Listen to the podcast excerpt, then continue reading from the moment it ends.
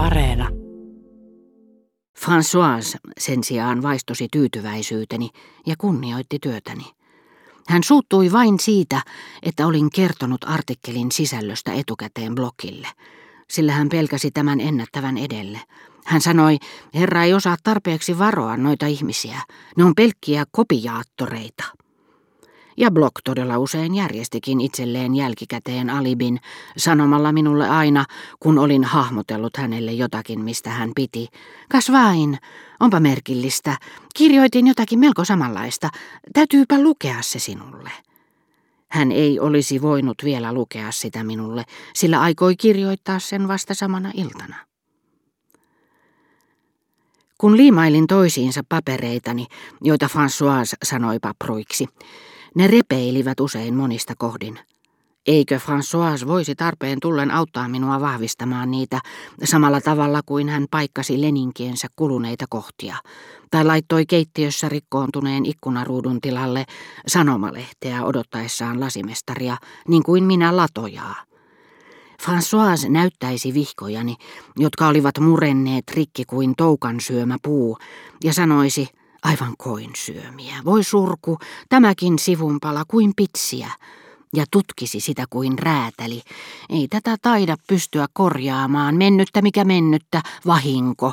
Siinä oli ehkä Herran parhaat ajatukset. Mutta niin kuin kompreissa sanotaan, koi on ammattitaitoisin turkkuri. Se menee aina parhaisiin kankaisiin.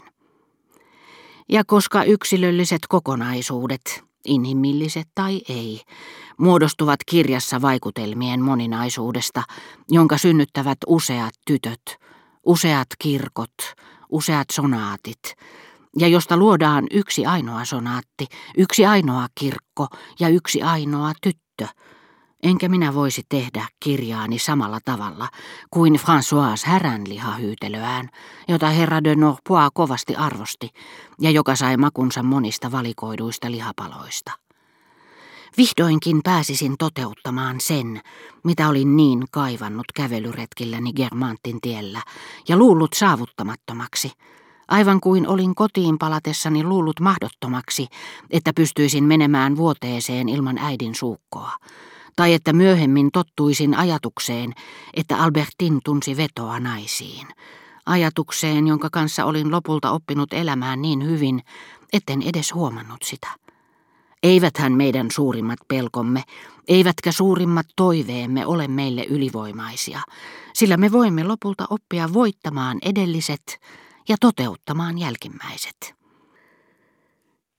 Niin tämä vastikään luomani käsitys ajasta sanoi minulle, että oli aika ryhtyä työhön.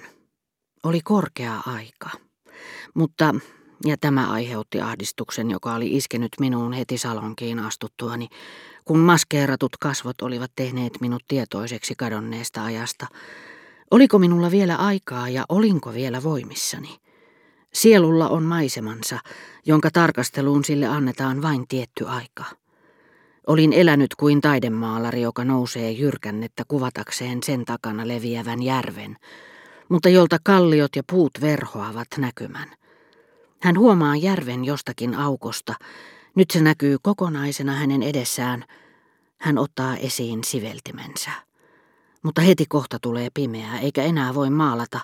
Tulee yö, jonka ylle päivä ei enää nouse.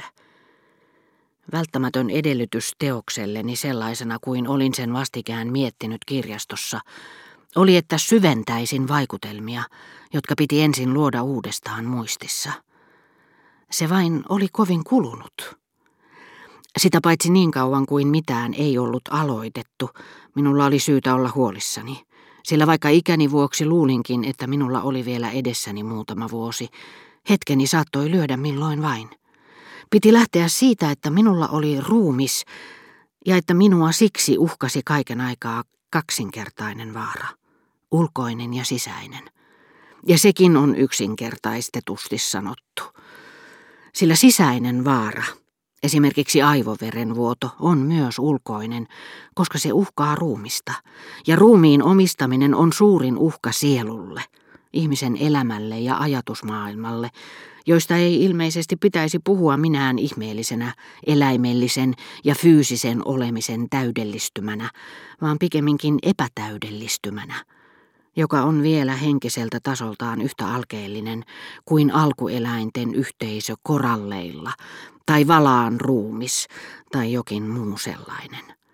Ruumis pitää henkeä vankina linnoituksessa, pian linnaketta jo piiritetään joka puolelta ja lopulta henki joutuu antautumaan.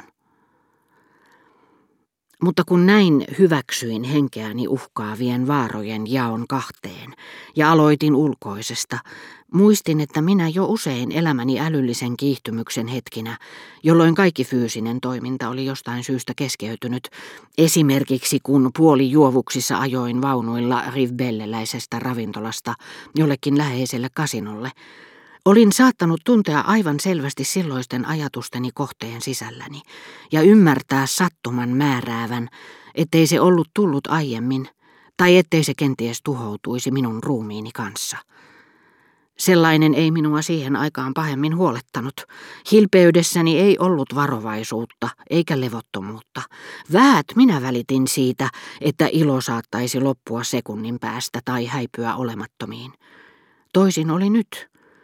Kokemani onni ei johtunut subjektiivisesta hermojännityksestä, joka eristää meidät menneisyydestä, vaan päinvastoin henkeni laajenemisesta, kun menneisyys muotoutui siinä uudelleen, virkosi eloon ja soi minulle. Mutta voi, vain hetkeksi, melkein ikuisuusarvon.